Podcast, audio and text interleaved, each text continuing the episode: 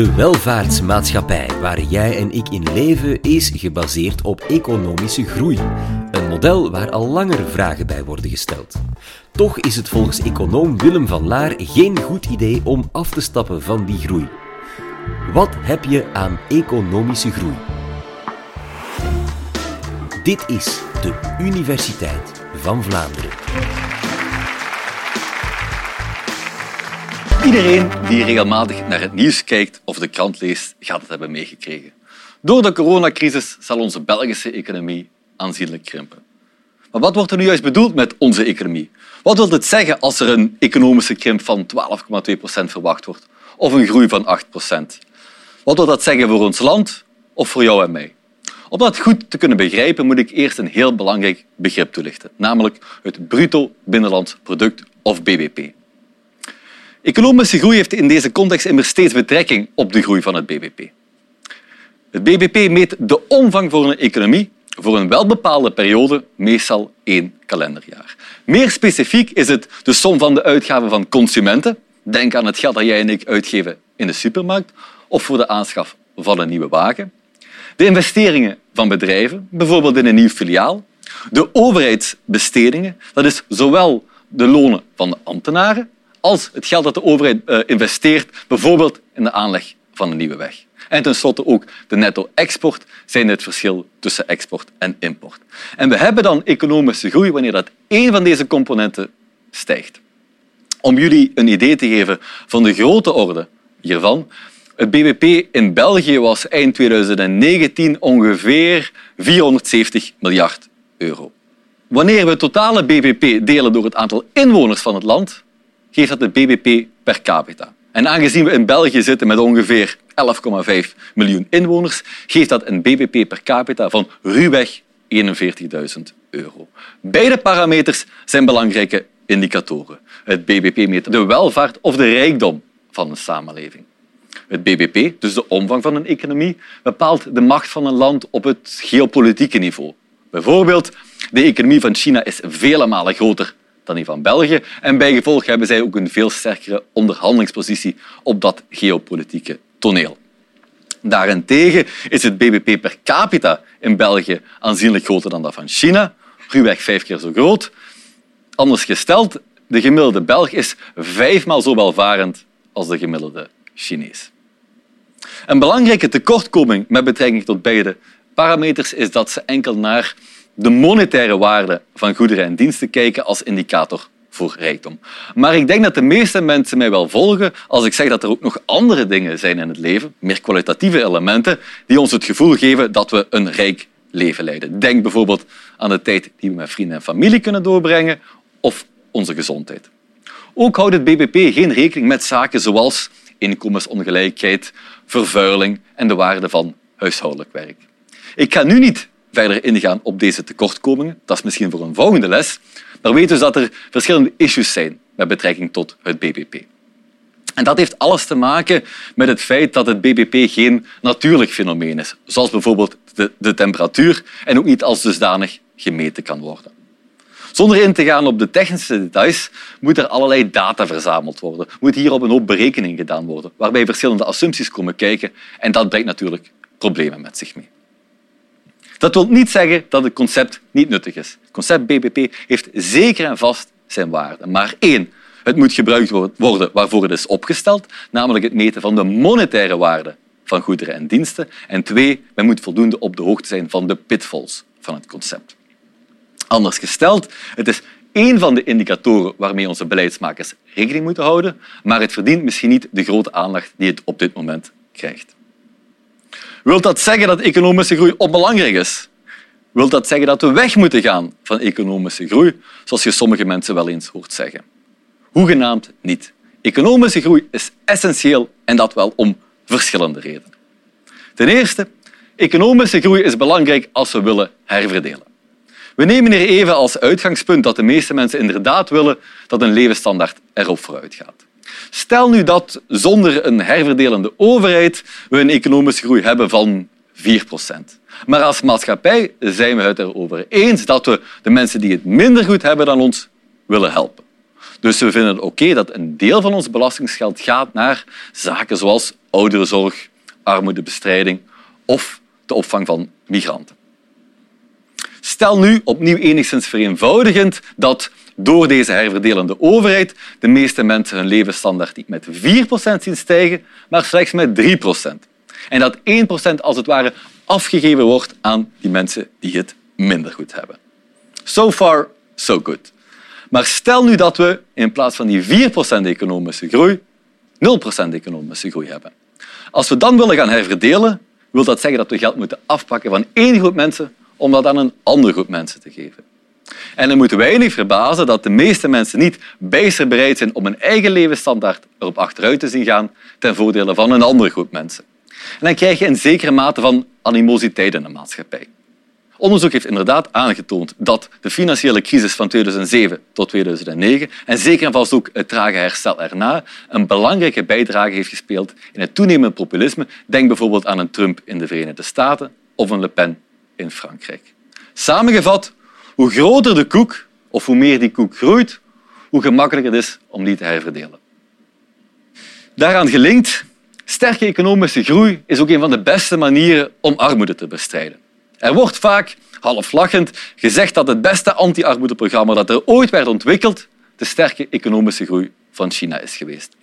Sinds dat China in 1978 haar economie is beginnen te hervormen, heeft ze een jaarlijkse gemiddelde groei gekend van meer dan 10 procent. En als resultaat daarvan zijn meer dan 850 miljoen mensen uit abjecte armoede gelift. Dat zijn betere resultaten dan eender welk, ongetwijfeld goed bedoeld, anti-armoedeprogramma van de Verenigde Naties. Om jullie een beeld te geven, met een jaarlijkse gemiddelde groei van ongeveer 10 procent verdubbelt de omvang van een economie iedere zeven jaar. Met de 1,5 procent economische groei die hier in het Westen normaal is, duurt het meer dan 50 jaar voordat onze levensstandaard verdubbelt. Economische groei is eveneens belangrijk voor onze overheidsbegroting. Door de coronacrisis zal de Belgische economie met ongeveer 10 procent krimpen. En als resultaat daarvan kijken we aan tegen een begrotingstekort van meer dan 50 miljard euro. En ongetwijfeld gaat volgend jaar een gedeelte van dat tekort vanzelf wel verdwijnen als de groei terug aantrekt. Maar een gedeelte gaat ook moeten opgevangen worden door ofwel hogere belastingen of lagere overheidsuitgaven. Anders gesteld, wanneer het goed gaat met een economie, komt er veel geld binnen bij de overheid en kan ze bij gevolg de uitgaven verhogen, de belastingen verlagen of de schuld afbouwen. Wanneer het slecht gaat met een economie, gebeurt het tegenovergestelde. En hoewel er niet zoiets bestaat als één schuldniveau waarna een economie de dieper in gaat, kan een overheid uiteraard niet ongelimiteerd een economie ondersteunen door continu begrotingstekorten op te stapelen. Economische groei is ook belangrijk om onze klimaatuitdagingen aan te gaan. Het mag dan wel een cliché zijn, dat maakt het niet minder waar. Als mensen moeten kiezen tussen het einde van de maand of het einde van de planeet, dan kiezen ze stevast voor dat eerste. Nu neem ik een standpunt in dat tegenwoordig mogelijk minder populair is, maar het is compleet absurd en ook intellectueel oneerlijk om te doen alsof de overgang naar een klimaatneutrale maatschappij geen kosten met zich meebrengt en dat al het geld dat in die klimaattransitie gepompt wordt, louter investeringen zijn die zichzelf na verloop van tijd wel zullen terugbetalen. Nee, die klimaattransitie brengt echt wel kosten met zich mee en daarboven treffen die kosten mensen onderaan de inkomensladder nog het meeste. Denk bijvoorbeeld aan hogere belastingen op benzine of de verplichting om je huis te isoleren.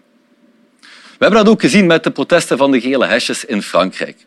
Voor die mensen onderaan de inkomensladder nemen zaken zoals stookolie of benzine een aanzienlijke hap uit hun budget. En als de belastingen daarop stijgen, dan komen die mensen er gewoon niet.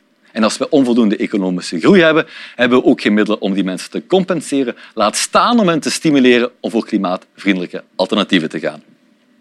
En dat leunt ook aan bij een vraag die je vaak hoort. Moeten we niet gaan naar lagere economische groei om onze planeet te redden? Wel in tegendeel. We moeten juist inzetten op meer technologische vooruitgang en dus economische groei, zodat we minder vervuilende producten hebben. Ik neem hier het voorbeeld van nieuwbouwwoningen. Binnen vijf tot tien jaar gaat het de norm zijn dat nieuwbouwwoningen energie-neutraal zijn. Dat zijn de innovaties waardoor we als maatschappij meer duurzaam worden. Maar neem ook het voorbeeld van een iPhone. Nu heb je in je broekzak een toestel dat een tekstverwerker is, een minicomputer, een gameconsole, een camera. Vroeger had je allemaal aparte producten voor nodig, die ook allemaal apart moesten geproduceerd worden. En dat is uiteraard een pak meer belastend voor het milieu. Nog eens moeten volop inzetten op meer technologische innovatie en dus economische groei. Door gewoon de economie plat te leggen, gaan we er niet komen. Zo heeft onderzoek aangetoond dat tijdens de piek van de lockdown wereldwijd, toen heel veel mensen thuis zaten, toen grotere delen van de economie plat lagen en toen er quasi niet gevlogen werd, dat de CO2-uitstoot met slechts 17 procent is achteruit gegaan. En de reden daarvoor is, is dat koolstof als energiebron zo ingebed zit in alles wat we doen. Het is daarvan dat we weg moeten en daarvoor hebben we technologische vooruitgang nodig. Nog eens, en ik val hier misschien in herhaling, maar we moeten volop inzetten op die technologische innovatie en dus economische groei, zodat we onze klimaatuitdagingen aan kunnen gaan, niet het beteugelen van onze economische vooruitgang. En dan nog een laatste belangrijke reden. Economische vooruitgang is ook vaak een drijver voor meer democratie. Mensen die pleiten voor nul groei hebben nogal eens een neiging om deze problematiek vanuit onze eigen westerse invalshoek te zien. Wij hebben het toch goed, waarom hebben we nog meer economische groei nodig? Nu, het is vrij gemakkelijk om dat standpunt in te nemen als je een goed betaalde economieprofessor bent die quasi voor het leven benoemd is. De alleenstaande moeder van vijf kinderen die in een Filipijnse sweatshop werkt, zes dagen op zeven, twaalf uur per dag, die denkt daar mogelijk anders over. Die gaat misschien toch een zekere vooruitgang in haar levensstandaard willen zien. En dan kan je opnieuw liggen te fulmineren vanuit je westerse zetel over hoe schandalig het is dat er aan de andere kant van de wereld mensen in erbarmelijke omstandigheden werken, maar dan ontken je de historische realiteit. Het is nagenoeg steeds zo dat wanneer een maatschappij rijker wordt, het volk ook mondiger begint te worden. En dat ze meer eisen begint te stellen, zowel van haar politieke leiders als de werkgevers. Anders gesteld, mensen die pleiten voor nul groei verdedigen eigenlijk het status quo en zeggen dat die mensen zich er maar bij moeten neerleggen dat ze een zeer lage levensstandaard hebben. Ik vat even samen. We hebben economische groei nodig zodat we kunnen herverdelen, zodat we armoede kunnen bestrijden, zodat onze overheidsbegroting niet ontspoort, zodat we onze klimaatuitdagingen aankunnen en ook dat, zodat mensen aan de andere kant van de wereld kans hebben op een beter leven. Laten we eindigen met enige nuance. Ik heb in het laatste gedeelte van mijn presentatie beargumenteerd waarom economische groei belangrijk is. Dat wil uiteraard niet zeggen dat we het in alle kosten moeten inzetten op economische groei. Het is één van de parameters waarmee onze beleidsmakers rekening moeten houden, goed wetende wat de tekortkomingen ervan zijn en twee, wat het juist meet, namelijk een toename in de materiële welvaart. Andere zaken die wij als maatschappij belangrijk vinden, zoals meer duurzaamheid en minder ongelijkheid, worden hierin niet gecapteerd. En de juiste trade-off vinden tussen deze verschillende doelstellingen is nu precies de moeilijke evenwichtsoefening die onze beleidsmakers tot een goed eind moeten brengen.